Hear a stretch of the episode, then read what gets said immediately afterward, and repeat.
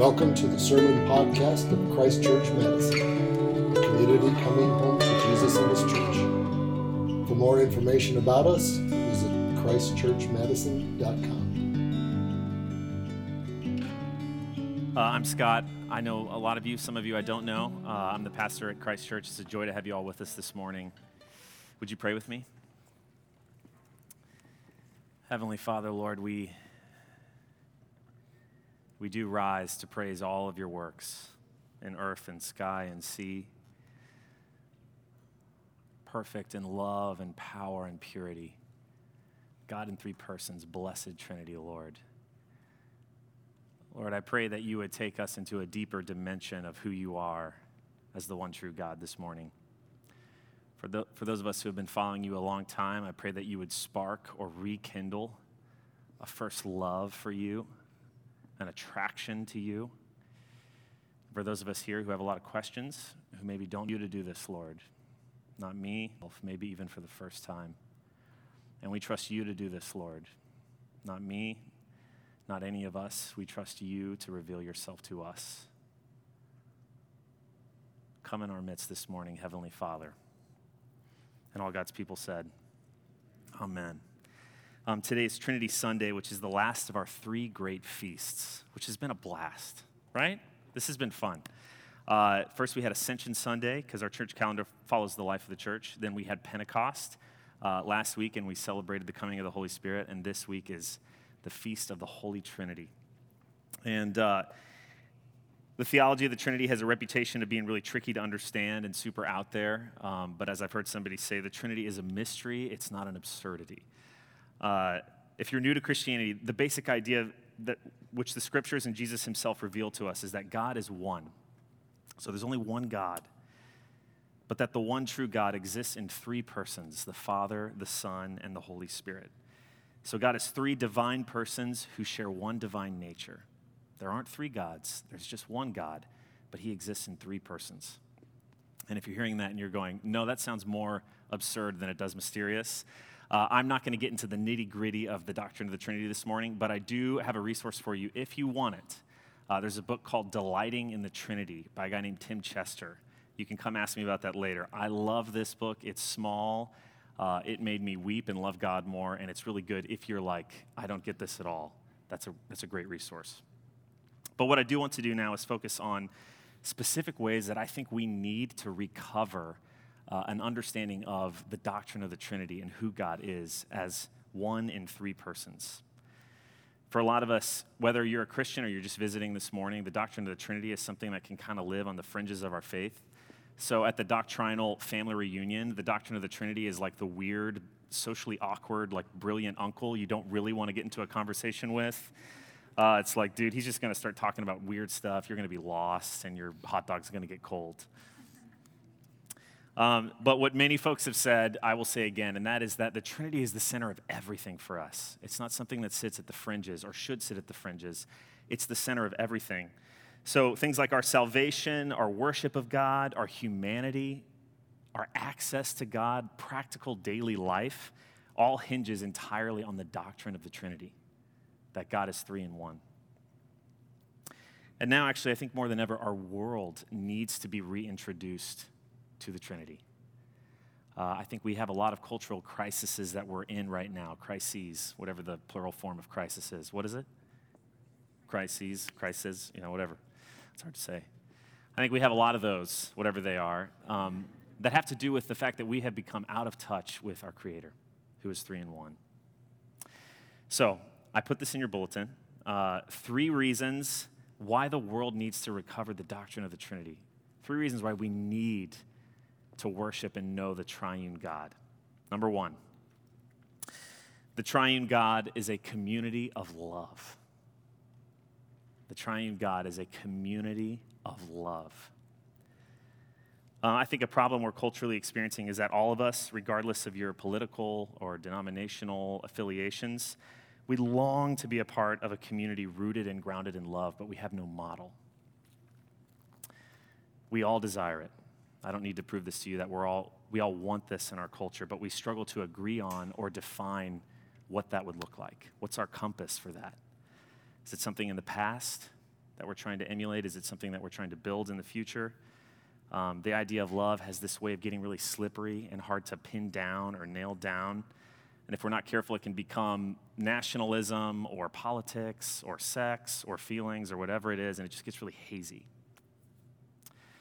So here's a quote from C.S. Lewis, and it's a long one, but it's a really good one. And it has to do with this idea of kind of the haziness of love and the Trinity.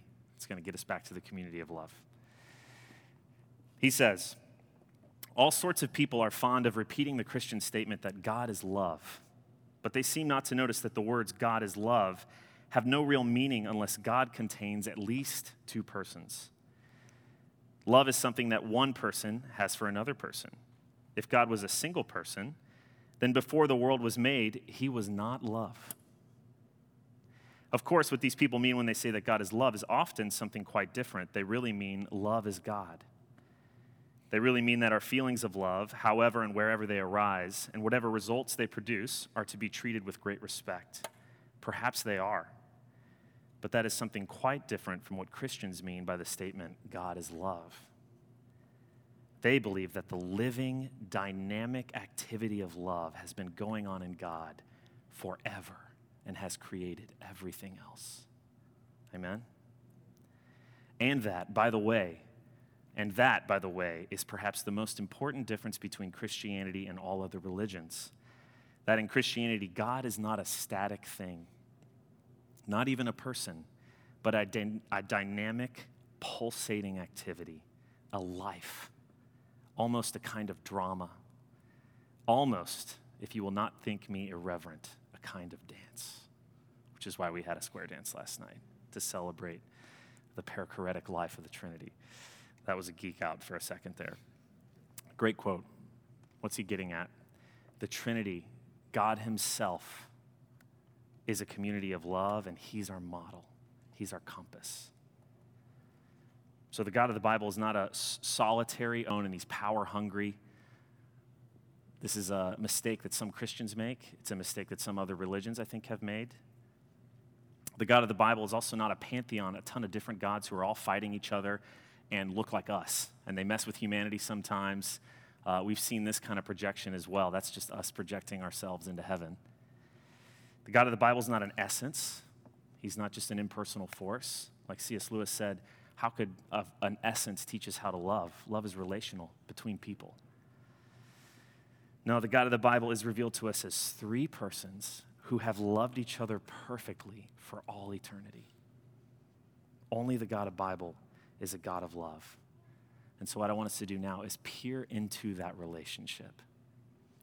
What would it be like to look into that community and to see how God loves the persons in and of himself? That chorus we sang, let us adore him, let us behold him. That's what I want us to do now, and then see what that means for us. Sounds good?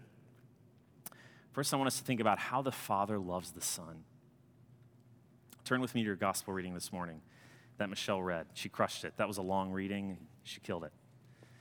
What page is it on? 8. Page 8. This is one of the greatest moments in all of Scripture. This is Jesus talking to the Father, and we get this opportunity to kind of peer into their relationship. Look at verse 24 in particular. You guys there? Father, I desire that they also whom you have given me may be with me where I am, to see my glory that you have given me, because you loved me before the foundation of the world. This is God the Son speaking to God the Father. He says that the Father has loved him since before the foundation of the world. That means that before anything even yet existed, the Son was eternally soaking in the divine, warm, electric love of the Father. Think about that for a second. And when the Son became flesh and dwelt among us, nothing changed. Do you know there are only 2 times in Jesus' life that God the Father chooses to speak into the world? Only 2 times. The first is at Jesus' baptism. When Jesus comes up out of the water, the Father says, you, speaking to Jesus, you are my beloved Son. You know what he says next? With you, I am well pleased. The second set is transfiguration. Guess what he says? The only other time God the Father chooses to speak. He says this, he's talking to the world now, is my beloved Son. Listen to him. The Father decides audibly to speak only twice in the New Testament in Jesus' ministry. And both times, what does he say? I love my Son. Amen? I love my Son. Have you ever had anybody do that to you? Stand up next to you in public, put their arm on you, and say, I love you. I'm so pleased with you. I love you so much I could bust. I want everyone here to know how great my love is for you. Can you imagine that? Can you imagine if your dad did that in public? If you've ever experienced anything even close to that, do you remember what it did to you? It gives you wings, right? More than Red Bull. It fills you up. Makes your heart grow sizes like the Grinch. It literally reorients your insides. You guys know what I'm talking about? When you receive that kind of love and affirmation from somebody. That's what God does for Jesus in his life in front of the entire world. That's the thing he chooses to say twice. I'm the Father. I love my Son, just so everybody knows. Jesus comes up out of the water. I just love that image of him coming up out of the water under just the deluge of God's affirmation. And he does it twice, on mountaintops and in baptisms. And the claim that Jesus is making in John 17 is that just didn't happen there. He had been experiencing that eternally. Oh. I've never thought about this before this week, but I think this is why Jesus is so insanely secure in his ministry. He's so confident. His ministry is insane. People are chucking stuff at him all the time. They're trying to kill him. They're slandering him. His friends are betraying him. He's unflinching. He's unflappable because I think he is so securely, eternally loved. To try to get at this, I want to turn us to The Princess Bride real quick, because The Princess Bride is where you find most theology of the Trinity, right? No. If you've not seen it, it's a fairy tale, it's a movie, it's a classic about a princess and a guy who fall in love. But then the guy, Wesley, has to leave, and Princess Buttercup, which is actually her name, is really heartbroken. But years later, when Wesley comes back for her, and he fights giants and does all kind of hilarious stuff to get to her, Buttercup sees him, and she sees the power of his love, that he really does truly love her. And she said, the reality and the greatness again, right? You guys tracking with me, for those of you who've seen it? The reality and the greatness of Wesley's love did something inside of her. Something clicked. It changes her on the inside. So that, and I take this scene dead seriously. I think it's actually really beautiful. At the end of the movie, when the bad guy is trying to shake her up and says, well, Wesley's dead, she doesn't even flinch. She said, no, he's not. Why is there fear in your eyes? She's so confident. She's so secure in Wesley's love. Track with me. I know this is a stupid example. She's so secure. She's unflinching. And the fact that she's so secure makes the bad guy even more mad because he can't shake her. Okay. That's a ridiculous example, and that's a fairy tale. The Gospels are neither ridiculous or fiction. Amen? When you look at Jesus in the Gospels, I've never really thought about this before this week. You are looking at a man who is utterly loved, perfectly the recipient of love. We think about Jesus loving us a lot. We worship that in Jesus. But do you ever think about how much Jesus is the recipient of his Father's love? They slander his mother in the Gospels. They tell him that the God and everything he believes in is complete nonsense. They try to shake him up. They literally try to kill him multiple times. Jesus is unflappable. He doesn't flinch ever because he's so confident in the Father. He's so confident in his love. He's been receiving the Father's love for all of eternity, so he's looking at these people and he's like, you don't know the Father, but I do. I know the Father. Amen? Isn't that amazing? Jesus says in John 3, the Father loves the Son. That's Jesus talking. And has given all things into his hand. The Father says, when he has the chance, you, speaking eye to eye with Jesus, you are my beloved. You are the Son whom I love. Oh my goodness. The Father loves the Son. Now let's think about how the Son loves the Father. It just gets better and better. Jesus matches the Father's love, tit for tat. He loves him just as much back. In our reading this morning, he says, Father, the hour has come. Glorify your Son. That what? So that the Son can glorify you. He just like takes it and he throws it right back at the Father. Jesus is constantly talking about, in the Gospel of John in particular, if you're familiar with the Bible, how all he wants to do is his Father's will. All he wants to do is whatever he says. He wants to do whatever he's telling him. You guys notice this? And this makes complete relational sense, right? If you were that loved, you would want to please and love back, right? Here are some quotes from Jesus in the Gospel of John. For I have come down from heaven, not to do my own will, but to do the will of him who sent me. He who sent me is with me. He's not left me alone. You hear that confidence, that security? I know the Father. The Father loves me. You can't shake me because I always do what pleases him. Isn't that amazing how God says, I'm so pleased with you. And Jesus is like, all I want to do is please you. My nourishment, this is Jesus, comes from doing his will, who sent me, and finishing his work. Here's the kicker. I do as the Father has commanded me, so that the world may know that I love the Father. Jesus is saying, literally, why I'm doing all this, why I do my Father's will, is so that all of us will know just how great my love is for my Father. Isn't that amazing? Marissa and I have talked so much about that verse. That's meant so much to us. One of the things the Father asked the Son to do was die on the cross for the salvation of the world. And we know that the cross is the great objective demonstration of God's love for us.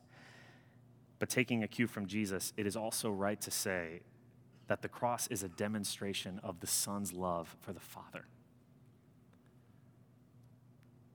No one took Jesus' life. Jesus is really clear. He said, I laid it down of my own volition, but that was an act of love, not only for us, but out of obedience to the Father for the joy set before him. Jesus loves the Father. He has confidence in him. He trusts him. And his love is also eternal and has existed before the foundation of the world. Again, I do as the Father has commanded me, so that the world may know that I love the Father. So the Father loves the Son. Oh my goodness, the Son loves the Father. What about the Holy Spirit? Something that great Christian thinkers, Paul included, gets to this, but something that people have seen throughout history is that in the life of the Trinity, even though it's more mysterious, the Holy Spirit is the mutual love between the Father and the Son. To put it another way, the Spirit, the Holy Spirit, is the vehicle of God's love. It's like God's love personified, God's love on the move. Paul says in Romans 5 that God's love has been poured into our hearts. How? Through the Holy Spirit. The Holy Spirit in our lives literally takes the divine love of God and like pours it into your being. And the Bible's saying that the Spirit doesn't just do that between us and God. He does that between the Father and the Son. An amazing picture of this is actually Jesus' baptism. Jesus comes out of the water and God says his love over Jesus. You're my beloved. I love you so much. But where's the Spirit? The Spirit, in the form of a dove, is descending on Jesus in between the Father and the Son.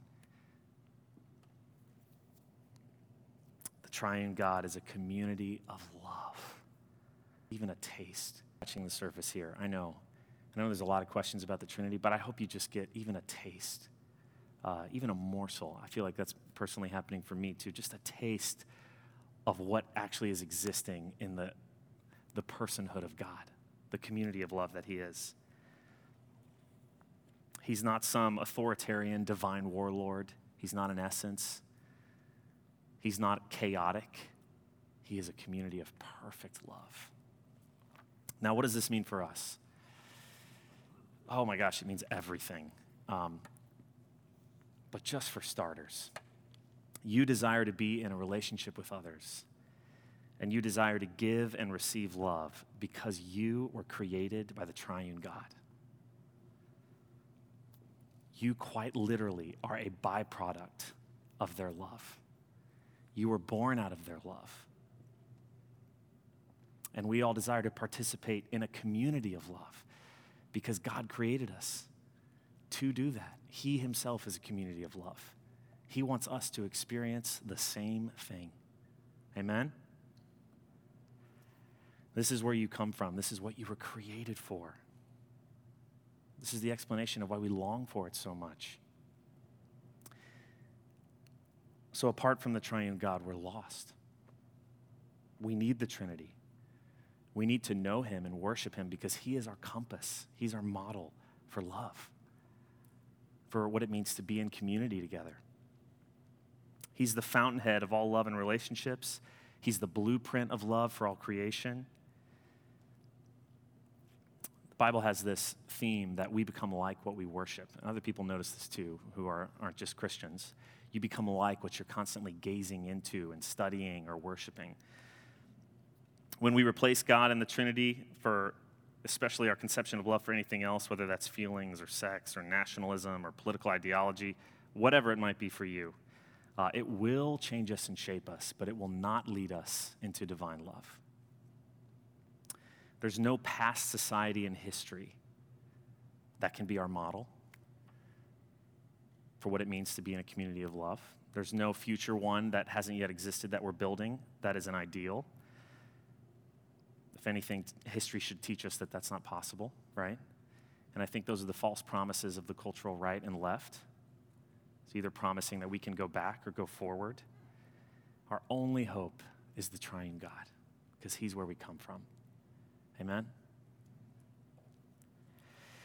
And when we peer into him and his love and his beauty, we become like him.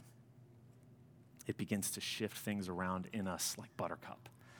Let me give you an example of this. I had a really hard dad week this week. I have two boys. And I felt like I was being short with my kids. I didn't know what to do. I was frustrated. I felt like I was a bad dad, all over the place. But then I started, just in my sermon prep, peering into the ways that the Father loves the Son. And it just did something to me. All of a sudden, I had these new unlocked levels of energy and life in my heart through which to love my son, because I was peering into the Father's love. I had an example. It started shifting things around in me. I couldn't act the way I was before. It changed me. Our worship and our adoration of the Trinity, it does that to you in all of life. It changes you. God's love in himself comes inside of you. The triune love, the triune God is a community of love, and we need him. Amen? That's why we have Trinity Sunday. That's why we have barn dances. Hallelujah. Now, you might notice there are two more points in your bulletin, and I'm not going to take as long on these, but I have to give you the 2 points. I kind of would just stop there, but having an outline point that you don't fill is like having to sneeze and not be able to. It's just the worst, okay? So I'm going to give them to you, and I'm going to say them because I think they're so important. And I think this is such a huge thing. I would love to maybe do a sermon series on this sometime, or we can study it in some small groups or something. But second reason I think the world needs the Trinity is that the triune God is a community of unity and diversity. The triune God is a community of unity and diversity. To give you a 2-minute ride on what the Bible so beautifully talks about, I think one of our great problems that we have currently, and probably we've always had, is we struggle to reconcile our oneness, our desire for unity with one another, with our differences from one another. We struggle to reconcile those two things. Sometimes we overemphasize our unity at the expense of our diversity and our different stories. Sometimes we overemphasize our distinctions at the expense of our unity.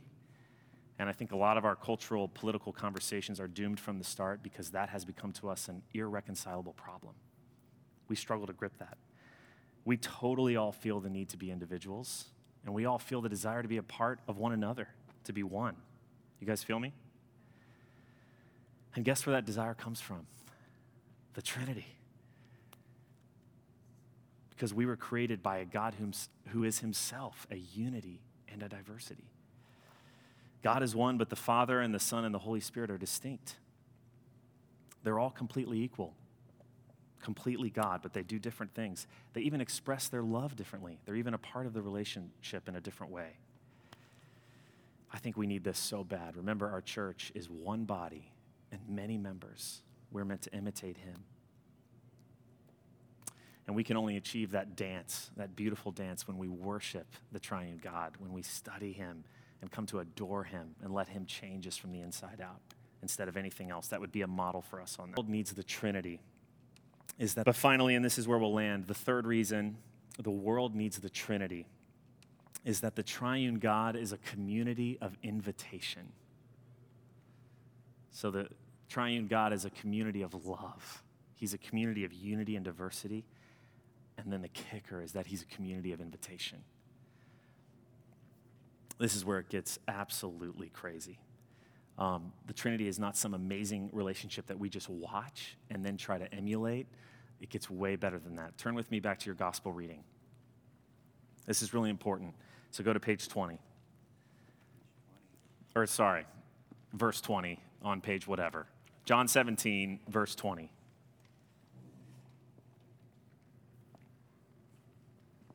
You guys there? Again, this is Jesus speaking to the Father. I do not ask for these only, but also for those who will believe in me through their word. And by the way, that's you and me. That's a whole sermon in itself. Jesus' conversation between him and the Father a long time ago has proven true. I believe in God the Father. Amen? Because of Jesus.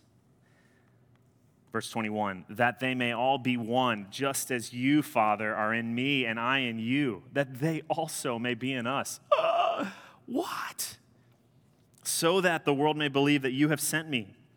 The glory you have given me, I've given to them, that they may be one, even as we are one, I and them, and you and me, that they may become perfectly one, so that the world may know that you sent me and loved them, even as you loved me.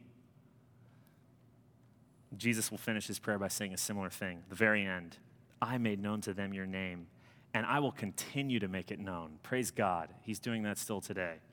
That the love with which you have loved me may be in them.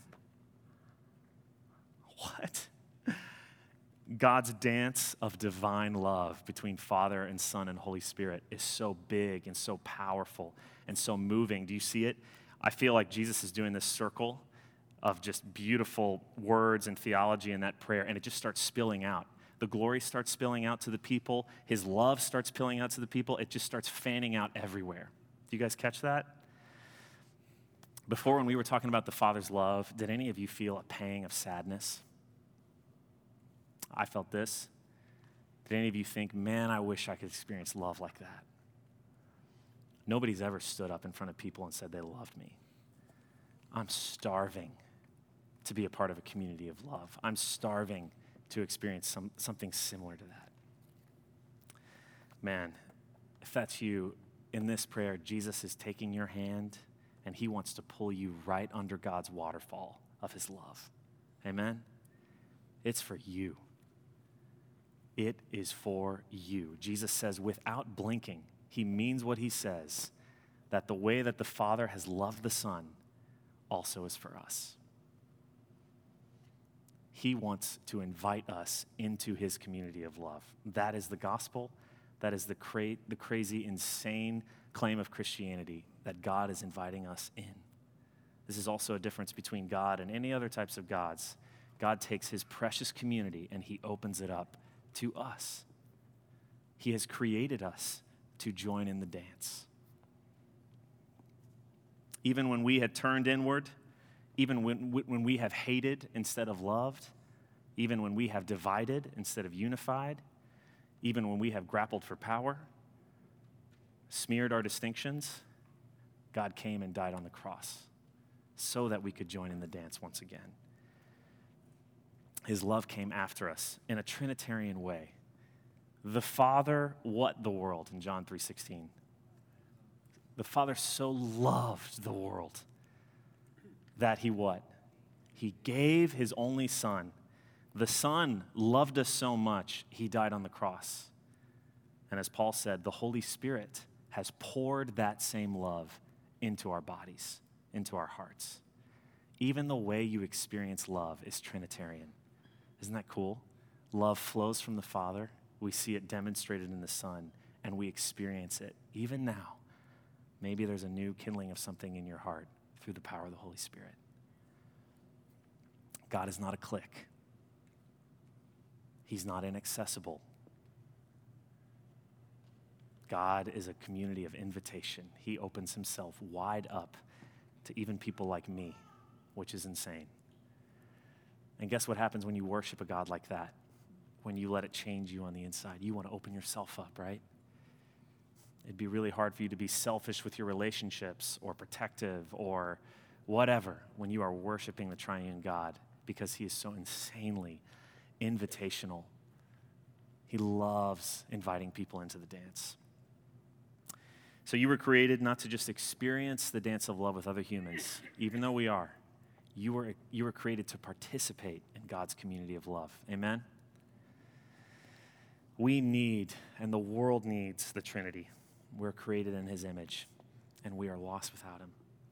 So now what we're going to do is we're all going to stand up, and we're going to confess that we believe in one God, the Father, the Son, and the Holy Spirit.